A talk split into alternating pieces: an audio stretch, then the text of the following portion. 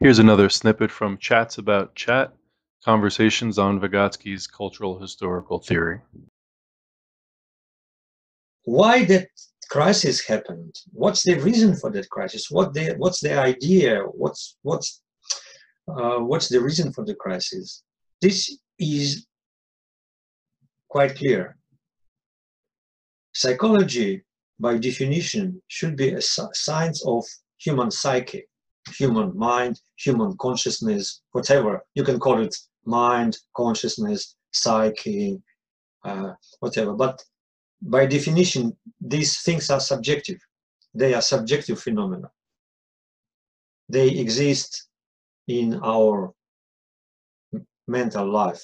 They are mental contra- constructs, mental things. It's, it's not. They are sub- yeah. Not quite, it's not quite as easy as like dissecting yeah. a frog. Yeah. Yes. And, uh, but to be a science, psychology should have a, a objective method. Mm.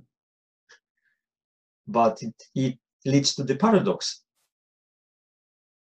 How, how can we study subjective phenomena using objective method? And Immanuel Kant, one of the greatest philosophers in the world, Immanuel Kant, mm. he even said that psychology as a science is impossible because this, the subject matter is subjective and science should be the uh, way to study things which are outside human's mind okay. using human's mind to study objects, processes which are outside.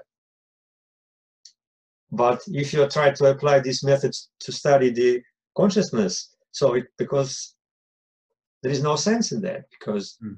uh, it's like like to use to use the tools to study the same tool. Yeah, yeah.